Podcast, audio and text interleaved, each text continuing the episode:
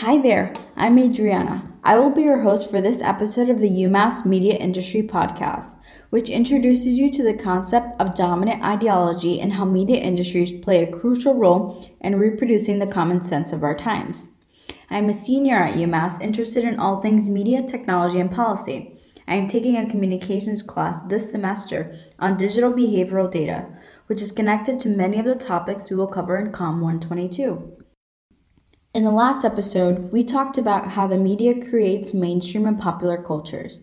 In this episode, we will dive into a more contentious argument. Media shapes ideologies or worldviews that divide our society into blue states and red states, proud boys and social justice warriors. You see, ideology is a value system or lens through which we assign meanings to the things we see and do in the social world. From a libertarian perspective, people tend to advocate for small government and lower taxes. Conservatives in America tend to support the Second Amendment and traditional values. Of course, I am painting different ideologies here in a broad stroke, but have you thought about why different societies or social groups embrace drastically different ideologies? For example, in America, freedom, tolerance, and diversity are highly esteemed values whereas in China, nationalism is a unifying principle in public life. Again, the answer lies in messages amplified by the media. The media shapes and reinforces what we call dominant ideology or dominant values commonly reproduced by other institutions like the government and educational system. The dominant ideology is the social common sense of our time, what is deemed acceptable and desirable by majority of the public. So what is the uh, dominant ideology of our time? Maybe you would say tolerance, diversity, and progress.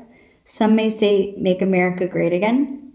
Notice that a dominant ideology, that is, what is accepted and promoted by the majority, can be benign or hideous, progressive or conservative, and so on, because dominant ideologies can be challenged and contested and even changed.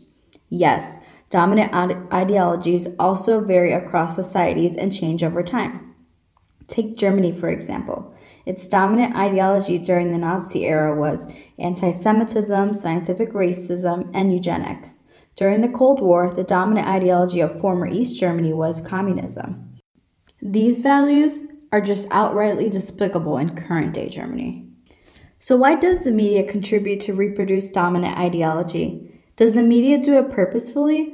Or, as Theodor Adorno and Max Horkheimer claimed in their famous book, Dialect of Enlightenment, is there a conspiracy of the culture industry that produces standardized messages and cultural goods to promote passivity, social control, and consumerism among the masses? We should consider several scenarios. First, in some societies and at certain times in history, media outlets can be controlled by powerful governments and groups that support them to propagate what authoritarian regimes want to promote. Media outlets then act as mouthpieces and tool of propaganda. There are many such cases in the history of the Soviet Union, Nazi Germany, and wartime America. But you might be surprised to find many contemporary cases of modern day media propaganda in the form of sleek videos, viral internet memes, and catching rap songs. They could be in your Facebook timeline, Instagram stories, and TikTok. Don't forget that as you become more digitally and media savvy, so do authoritarian regimes. That said, in current day America, media censorship and government direct control of media is prohibited by the First Amendment.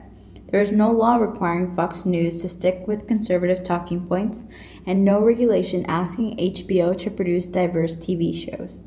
Mostly, the media shapes the dominant ideology by catering to what people want, because that makes business sense.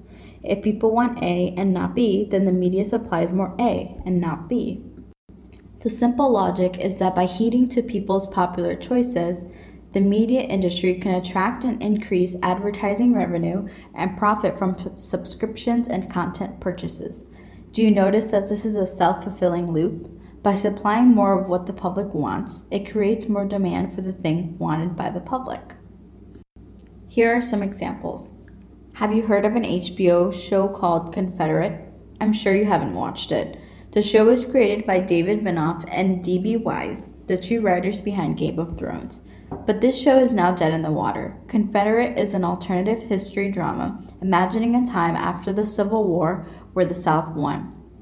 Sounds interesting, but HBO had to cancel the show, resulting in a significant financial loss. This is because the show touched the nerve of an American society reeling from racial tensions and violence committed by white supremacists. Many opposed the show by writing petitions and newspaper op eds. And on Twitter, people use hashtag NoConfederate to stage a protest. If you want to learn more about this incident, read the assigned opinion article from the New York Times.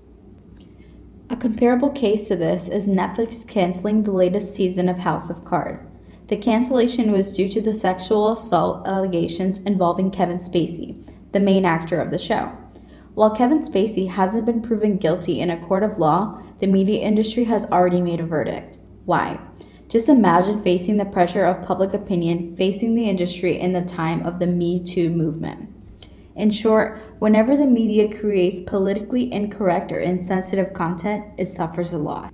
The media industry is doing many things to stay ahead of the curve to be at the forefront of political changes.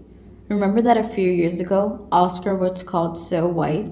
The lack of diversity is a real issue plaguing the movie business, and Hollywood has since faced backlashes from the angry public. What happened since hashtag Oscar so white? In Oscars 2019, the nominated included Black Panthers, a movie with a nearly all black cast.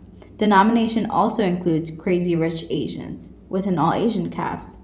Well, looks like the movie industry is responding to shifting preferences of the public that nowadays highly values racial diversity. And in doing so, the industry is making diversity a more dominant value. Another example is My Little Pony, a kids show introducing a lesbian pony couple. Here, the content creator of My Little Pony is adapting to increasingly accepted values of respecting and supporting sexual identities of lesbian, gay, and bisexual individuals by doing it, it makes these ideas appear more mainstream. Finally, we should clarify that just because an ideology is dominant does not necessarily mean it is supported by every member of society. Oftentimes, you will find a silent majority or a vocal minority who are not happy with the dominant ideology or the mainstream culture. They form formidable cultural forces that oppose mainstream values and, when given the opportunity, can also express them through the media. This is a point we will address in the next episode when we talk about the media as a public sphere.